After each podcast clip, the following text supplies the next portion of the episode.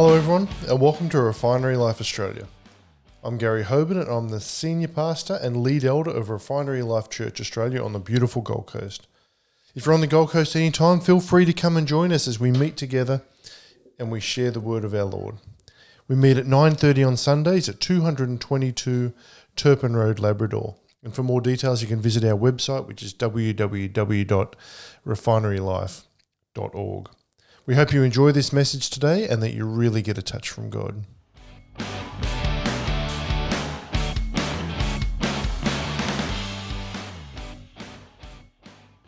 This week, we're continuing our series titled Standing Firm Under Stress, and the messages will come from Peter's first epistle. Peter knew what it meant to be under pressure, and he wrote to people who were under the pressure of persecution. His book speaks to the personal needs of God's people today. And today we're talking about kept by the power of God. The text we're concentrating on is 1 Peter 1 4 and 5, and it says, Born anew into an inheritance which is imperishable, beyond the reach of change, and undefiled and unfading, reserved in heaven for you. Verse 5 Who are being protected and shielded by the power of God through your faith for salvation that is ready to be revealed for you in the last time. And the scripture reading is 1 Peter 3, sorry, 1 Peter 1, 3 to 5. And I love the first first part of it, which is verse 3. It says, Blessed, gratefully praised and adored be the God and Father of our Lord Jesus Christ, who according to his abundant and boundless mercy has caused us to be born again. That is, to be reborn from above, spiritually transformed, renewed, and set apart for his purpose, to an ever living hope and confident assurance through the resurrection of Christ Jesus from the dead. And then it goes on about born anew into an inheritance. Just as the lake reflects an image, Peter's writings reflect the the experience that he that he had. Peter had lost face but not faith with his denials of his Lord. Jesus, true to his promise, had kept Peter from Satan. And Peter is now busy strengthening the brethren. Luke 21 31 to 32 says, So you too, when you see these things happening, know without any doubt that the kingdom of God is near. I assure you and most solemnly say to you, this generation, those living at that definite period of time preceding the second coming, will not pass away until everything takes place. So the questions we have today are who are the kept? Let me tell you first who they're not. They're not those who were on world fortune has smiled.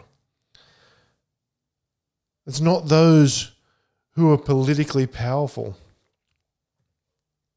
And it's not those exempt from earthly ills and misfortune.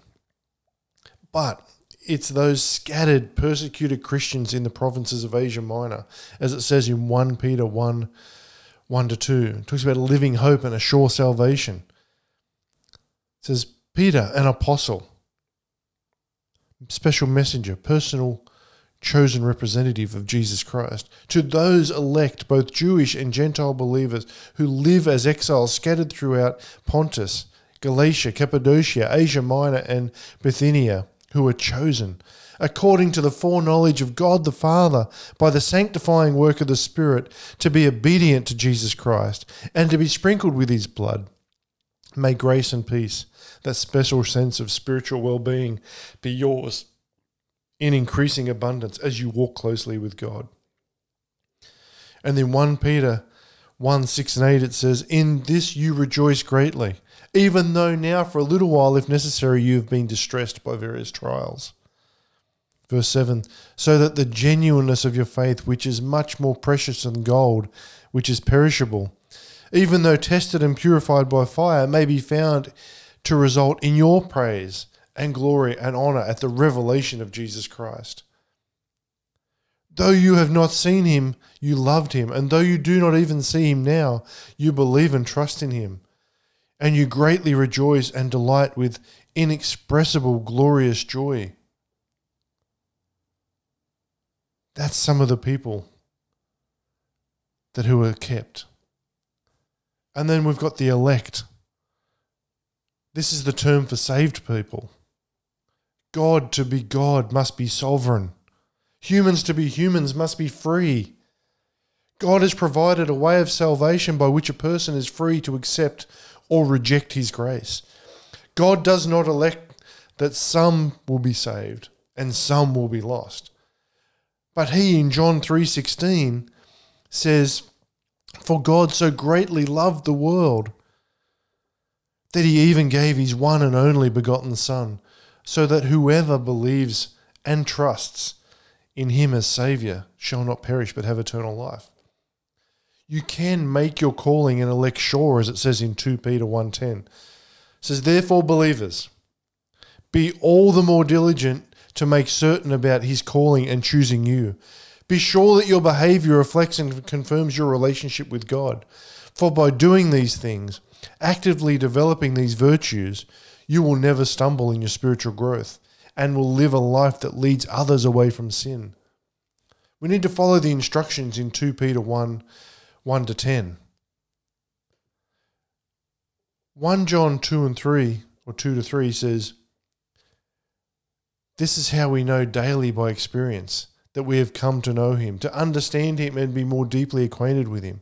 If we habitually keep focused on his precepts and obey his commands, his commands are his teaching, folks. One simple explanation of election is God votes for you. The devil votes against you, and you cast the deciding vote from there. So, who keeps them? God, by his power, is the one who keeps them. God pledges his power, as manifested in raising Jesus from the dead, to keep the elect. 1 Peter 1 5 says, Who are being protected and shielded by the power of God through your faith for salvation that is ready to be revealed for you in the last time. Peter had learned to trust God. We need to learn to trust God. And so would Paul in 2 Timothy 1:12 says, this is why I suffer as I do. Still, I am not ashamed, for I know him, and I am personally acquainted with him, who I have believed with absolute trust and confidence in him, and in the truth of his deity. And I am persuaded beyond doubt that he is able to guard that which I have entrusted him until that day when I stand before him. And Jude trusted and it says in, in Jude 24 25, now to him who is able to keep you from being stumbled or falling into sin, to present you unblemished, blameless, and faultless in the presence of his glory with triumphant joy and unspeakable delight. To the only God, our Saviour, through Jesus Christ our Lord, be glory, majesty, dominion, and power, before all, all time, and now and forever. Amen. And Jesus had in John 10 27 30, the sheep that are my own hear my voice and listen to me. I know them and they follow me. And I give them eternal life, and they will never, ever by any means perish. And no one will ever snatch them out of my hand. My Father, who has given them to me, is greater and mightier than all, and no one is able to snatch them from the Father's hand. I and the Father are one in essence and nature. And then when we talk about the elect, from what are they kept? What are the elect kept from? It's from spiritual defeat. For example, let's look at 1 Peter, or sorry, let's look at Peter in Luke 22 31 to 32. It says, Simon, Simon, we're talking about Peter here, listen. Satan has demanded permission to sift of all you like grain.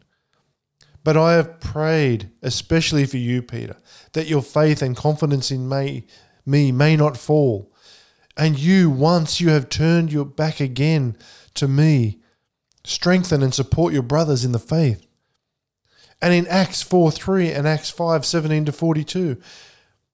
And then look at Stephen in Acts 7 54 to 60 tells us when Stephen's put to death.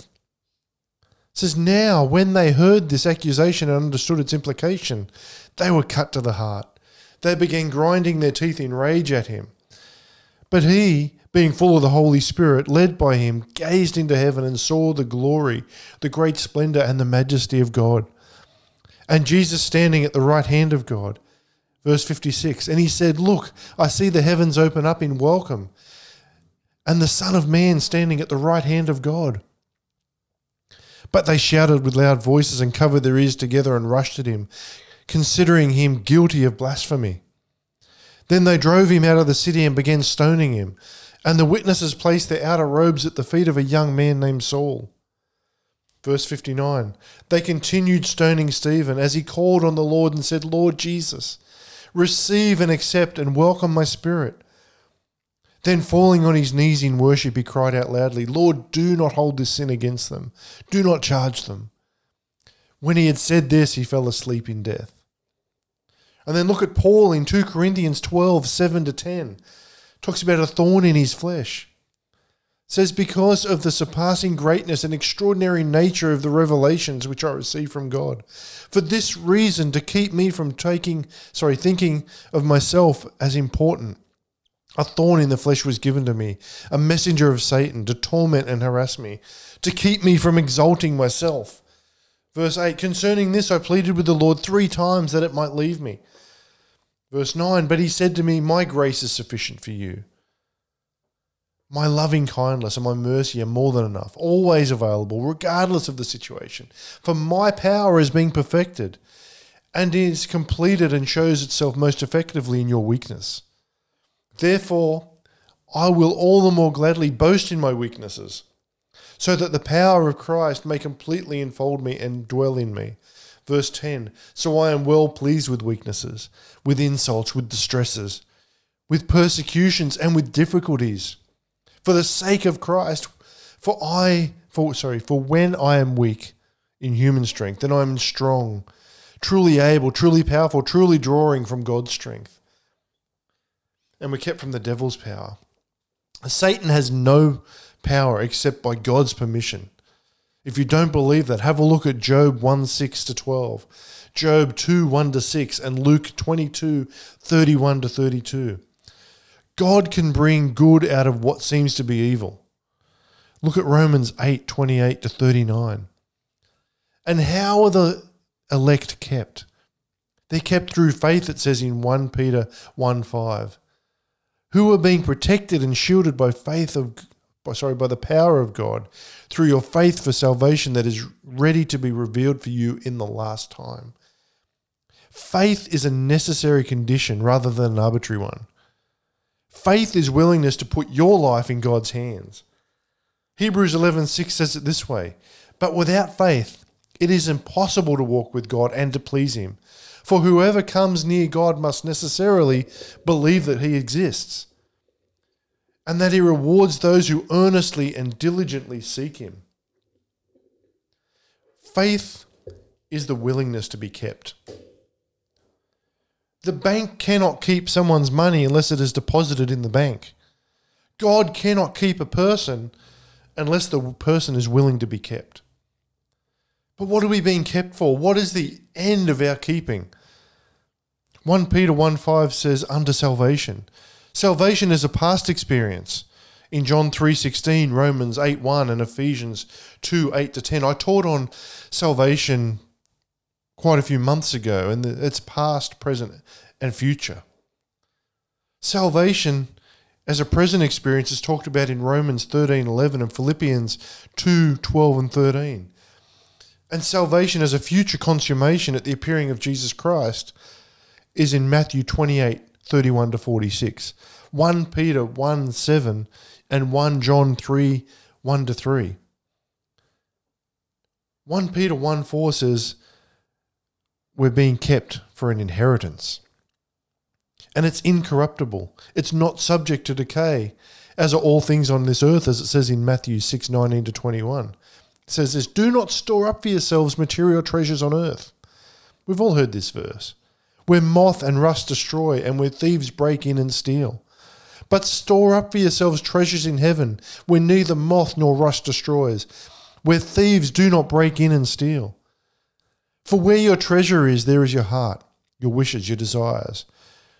that on which your life centers will be also.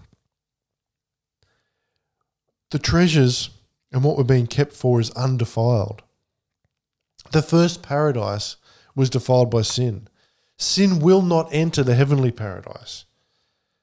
Heavenly treasure that cannot fade away. 1 Peter 1 4 says, Born in you into an inheritance which is imperishable, beyond the reach of change, and undefiled and unfading, reserved in heaven for you. Folks, that's what we're all being saved for. That's what we're being kept for. Hear Jesus in John 14, 1 to 3, when he comforts his disciples, says, Do not let your heart be troubled. Believe confidently in God and trust in Him. Have faith, hold on to it, and rely on it. Keep going and believe also in me. In my Father's house there are many dwelling places. If it were not so, I would not have told you, because I am going there to prepare a place for you. And if I go and prepare a place for you, I will come back again and I will take you to myself, so that where I am, you may be also. Here, Paul in 1 Corinthians 2 9 says, But just as it is written in Scripture, things which the eye has not seen and the ear has not heard, and which have not entered the heart of man all that God has prepared for those who love Him, who hold Him in affectionate reverence, who obey Him, and who greatly reckon, gratefully recognize the benefits that He has bestowed. Here, Paul again in Philippians 3 20, 21, it says, But we are different because of our citizenship in heaven. And from there we eagerly await the coming of the Saviour, the Lord Jesus Christ, who by exerting that power which enables him even to subject him everything to himself, will not only transform but completely refashion our earthly bodies so that they will be like his glorious resurrected body. And here in 2 Timothy, again, Paul, 2 Timothy 4 6 to 8. For I am already pouring out as a drink offering. At the time of my departure from this world is at hand, and I will be gone soon. Or, sorry, and I will soon go free. I have fought the good and worthy and noble fight. I have finished the race and I have kept the faith, firmly guarding the gospel against error. In the future, there is reserved for me a victor's crown of righteousness for being right with God and doing right, which the Lord, the righteous judge, will award me on that great day. And not to me only, but also to those who have loved and longed and welcomed for his appearing. And here, John in Revelation talks about a holy place in Revelation 21 1 to 3. It says about the new heaven and earth. Then I saw a new heaven and a new earth. For the first heaven and the first earth had passed away, it had vanished. And there is no longer any sea. And I saw the holy city, the new Jerusalem, coming out of heaven from God, arrayed like a bride adorned for her husband. And then I heard a loud voice from the throne saying, See, the tabernacle of God is among men, and he will live among them, and they will be his people, and God himself will be with them as their God. And then Revelation 22 1 to 5 talks about the perfect life. This is what we're being kept for. Verse 22 it says, Then the angel showed me a river of the water of life, clear as crystal, flowing from the throne of God and the Lamb of Christ. In the middle of its street, on either side of the river was a tree of life, bearing twelve kinds of fruit, yielding its fruit every month, and the leaves of the tree were for healing of the nations. Verse 3 There will no longer exist anything that is cursed, because sin and illness and death are gone. And the throne of God and of the Lamb will be in it, and his bondservants will serve and worship him with great awe and joy and loving devotion. They will be privileged to see his face, and his name will be on their foreheads. And there will no longer be night. And they have no need for lamplight or sunlight because the Lord God will illuminate them. And they will reign as kings forever and ever. And we're exempt from weariness in Revelation 7:16. They will hunger no longer, nor thirst no more nor will the sun beat down on them, nor any scorching heat. We will be exempt from pain, it says in Revelation 7:17. For the lamb who is at the center of the throne will be their shepherd. And he will guide them to springs of the waters of life. And God will wipe away every tear from their eyes, giving them eternal comfort. And Revelation 21 4 says, And he will wipe away every tear from their eyes, and they will no longer be death. There will no longer be sorrow and anguish, or crying or pain, for the former order of things has passed away. And we will be in a place of service. In Revelation 7:15 it says, "For this reason they are standing before the throne of God, and they serve him in worship day and night in his temple. And he who sits on the throne will spread his tabernacle over them, and shelter and protect them with his presence." As we finish up today, let's think about this. God keeps the heavenly home for those who are kept for it. We have a heavenly home reserved for us. The Lord has prepared it and He keeps it for us. It says, Who are being protected and shielded by the power of God through your faith for salvation, that it is ready to be revealed for you in the last time. That's 1 Peter 1 5. Folks, I really want to encourage you to be diligent with your Bible study time because God has so much more for us than we can get from just going to church once or twice a week and hearing someone else talk about the word. When you spend time with God, your life will change in amazing ways because God is a redeemer. There's nothing that's too hard for him. He wants to make you whole, spirit, soul, and body. And you know you're important to God, but you're also important to us at the refinery. When it comes to prayer, we believe that God wants to meet your needs and reveal his promises directly to you. So, whatever you're concerned about, whatever you need prayer for, we want to be here for you. Even if you just want to say hi, you can contact us on www.refinerylife.org or via any of our social media channels. Until next time, stay in the blessings.